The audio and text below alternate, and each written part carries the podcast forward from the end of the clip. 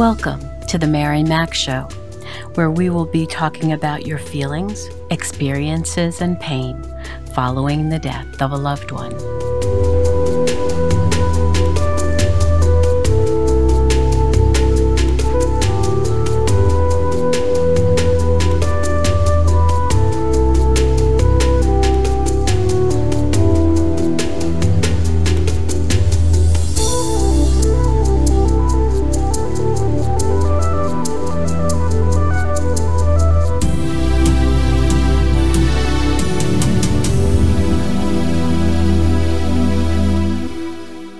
Good morning, good afternoon, good evening. Wherever you find yourself in this entire world, I welcome you. How are you doing, my friend, my warrior? I hope this day finds you well and safe. Often, we don't understand what's going on after a loved one's death. It just doesn't seem fair. It just doesn't make any sense. He or she was your everything. How could they die? And why did they die now? They had so much to live for, especially if they were so young or so young at heart. You may be discouraged that your prayers went unanswered. You believed your loved one would recover from that operation and that it would be successful. You believed that they would recover from their illness. You believed that they would be safe while at their job, especially police and firefighters, doctors and nurses. We could never have imagined the outcomes, and now we are numb. We ask ourselves the same question why? And we become angry because the answer we are looking for never comes. So we badger ourselves and make ourselves even more weak and depressed because the answer is elusive. And we think God is punishing us, and that's the farthest thing from the truth. Everyone's life has a plan. Have you ever thought that your life would be completely different now if you had gone down another road in the past? Maybe, yes. But you'd never have met your husband and had your child. But you say, My child died too soon. My spouse died too soon. My parent, my sister or brother, all died too soon. Yes, but can you trust that your child, spouse, parent, or sibling was with you exactly how long they were meant to be here? Pretty heavy stuff, huh? So let's just think about that for a moment. No matter how much we want things to go back to the way they were, they just won't.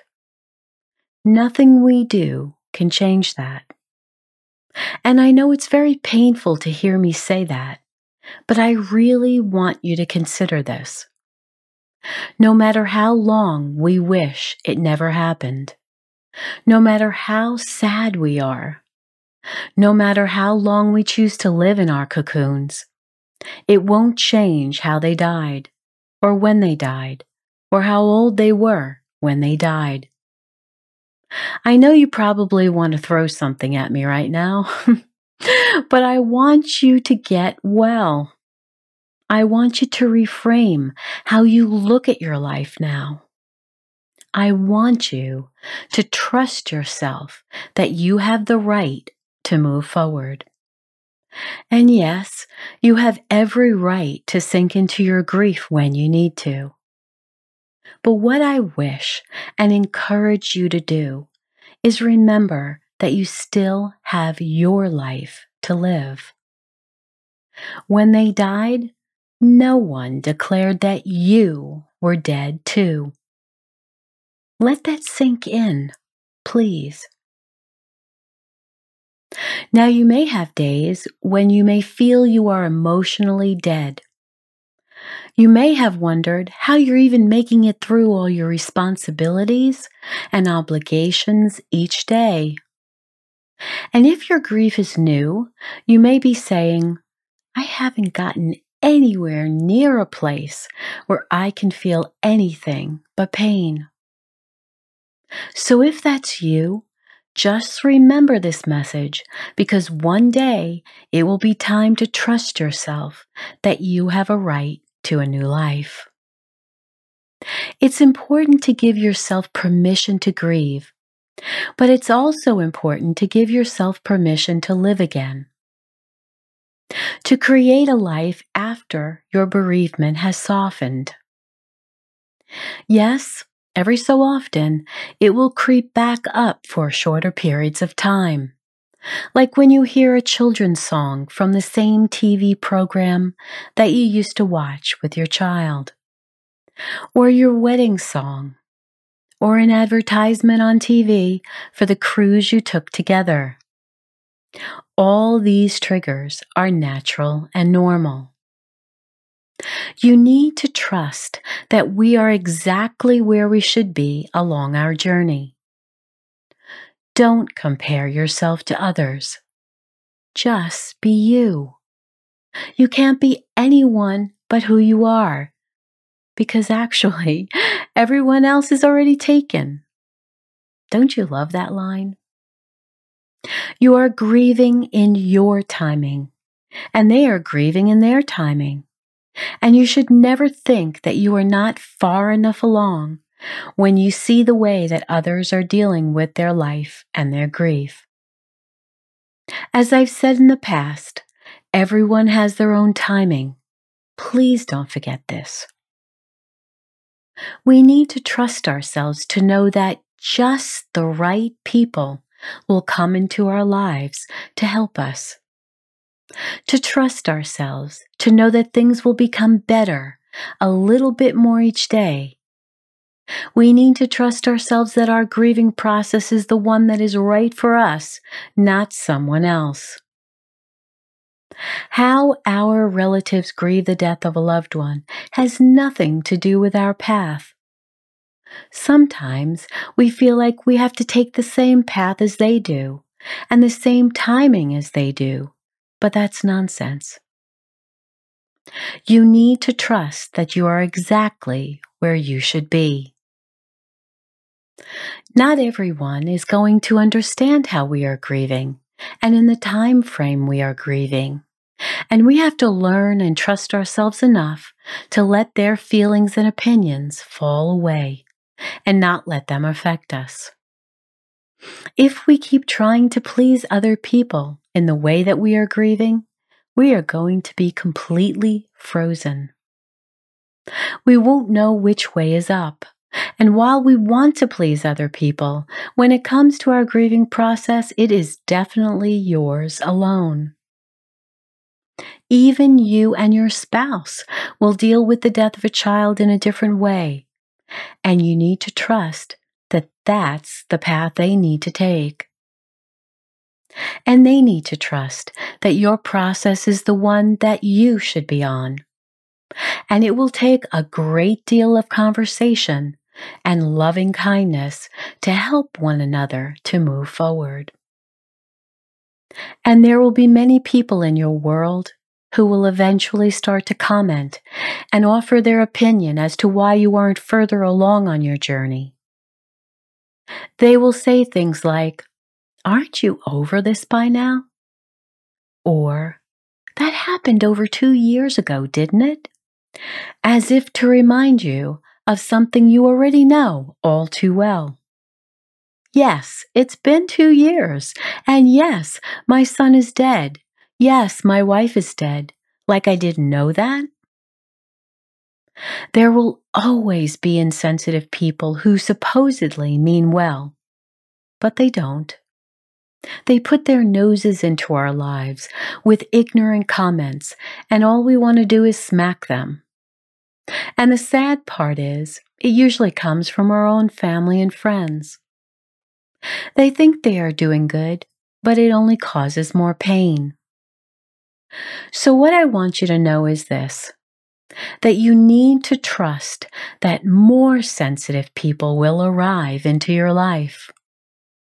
They will become your little angels, and they come out of nowhere.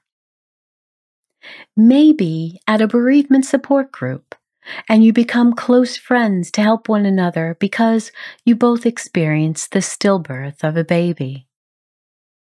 Maybe at a suicide support group because you both lost a brother or sister and you're devastated that they did this, leaving your entire family and your life in shambles. Maybe at a homicide support group for survivors and you learn the criminal justice system together. And on those lonely nights when no one else understands you, you reach out to that other brother or sister or mother or father who knows exactly what you're going through. When Angela was murdered, I went to the Mid Manhattan Library to find some help. I just had no idea where you'd go to get help for something like this. I didn't know whom to reach out to, but I certainly knew where to reach out to reference books to begin my journey. I didn't even know the word bereavement was a thing. I remember asking the reference librarian where I could find help after someone was murdered. She led me to the stacks, and it was there, with all the books pulled down on the floor around me, that I found a group called Parents of Murdered Children. It was in the back of a book called The Bereaved Parent and I'm forever grateful to that author all those years ago. The next day, I reached out to the group's leaders, Barbara and Sid, whose son had been murdered. And a few weeks later, we found ourselves in their living room with seven other couples who were dealing with the same thing. We were numb back then. Our family didn't have a clue how to help us and often their well meaning advice fell flat. They had no idea the complexities of having a person murdered in your family. The homicide detectives, the medical examiner, the funeral, the long sleeve clothing she would need to wear because of all her bruises, the money to bury her, a new cemetery vault, the fact that they still hadn't arrested anyone days later. We didn't share this with most of our family and friends. We knew it would be too overwhelming for them, and it would have been even more hurtful for us when their reactions would be less than what we wanted to comfort us. So we stayed to ourselves. I trusted that we would find just the right people to comfort us. I prayed and trusted that we would learn what we needed to learn from just the right people. And in those books, we did. You might not realize it yet, but what you need is on the way. Hold that thought in your mind and heart. Say out loud to the universe and God, what would happen if just the right people would arrive in my life to help me during this grieving process? What would happen if just the right people would come into my life and guide me through the next phase of my pain? What would happen if I learned of just the right support groups and contact people who would truly understand what I'm going through, especially when my family and friends do not, trusting that I would be completely understood Trust God that He already has your life's plan set up. And even if you're really angry with Him, He's the source of your great comfort, so please try not to bash Him. Give prayer a chance. And by the way, prayer is simply speaking to Him. Tell Him everything that needs to be said, even your anger. Trust when things aren't working out that the right people will appear, that the next perfect job will come to you, that your next perfect home will come to you. If you keep thinking that all is lost, you will remain stuck, and I don't want that for you. Amid all this pain, you must trust that good is coming to you. You must lift your spirits to believe better is on its way.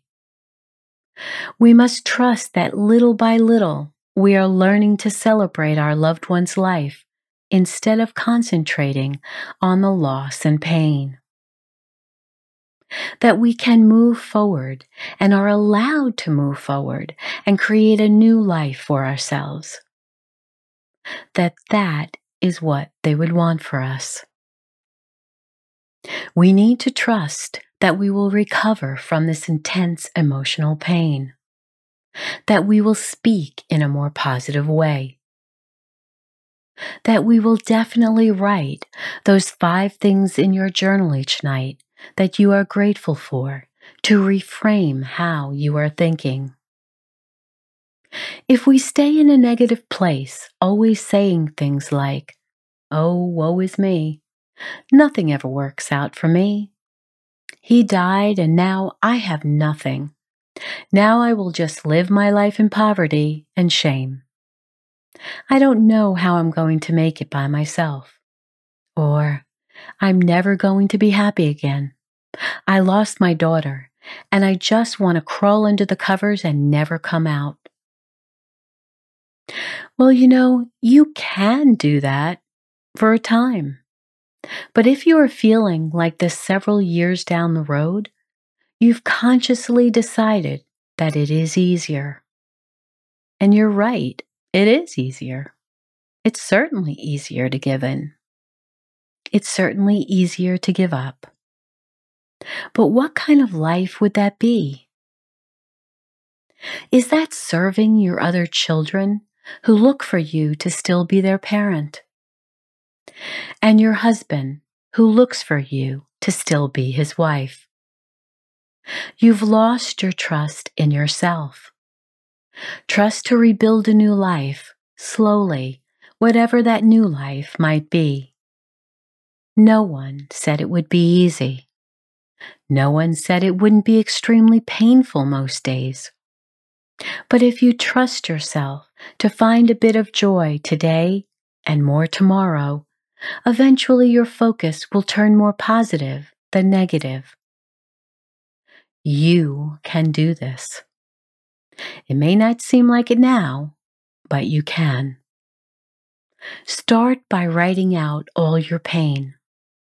Pain that's directed at so many people in your life, even the person who died, and even yourself. Sometimes the pain we feel for what we should or shouldn't have done, real or imagined, can be just as crippling as how others treat us. This process may take many days, and if so, just keep adding as many pages as you need. And when you feel like it's complete, go burn it. Don't keep it. This is now in the past, and that's where it needs to stay. Your soul is now calm, the way it should be. Trusting yourself that your grieving process is yours and yours alone is a great gift you can give to yourself. Don't waste your time trying to live up to others' expectations because you will never please them anyway. Live your life. Live up to your expectations. And if you already know in that still small voice inside you that it's time to progress more than you are right now, well, then ask God for direction and the people who can help you. The last thing I want for you is to stay stuck if you're ready for your next phase of this journey. Trust yourself, my warrior. You definitely know what is right for you. Now have the courage to keep moving forward. So now it's time to get up and dance, dance, dance. Feel the music and feel good. Move your body even if you're just wiggling in your seat. So don't question it. Just do it anyway, okay?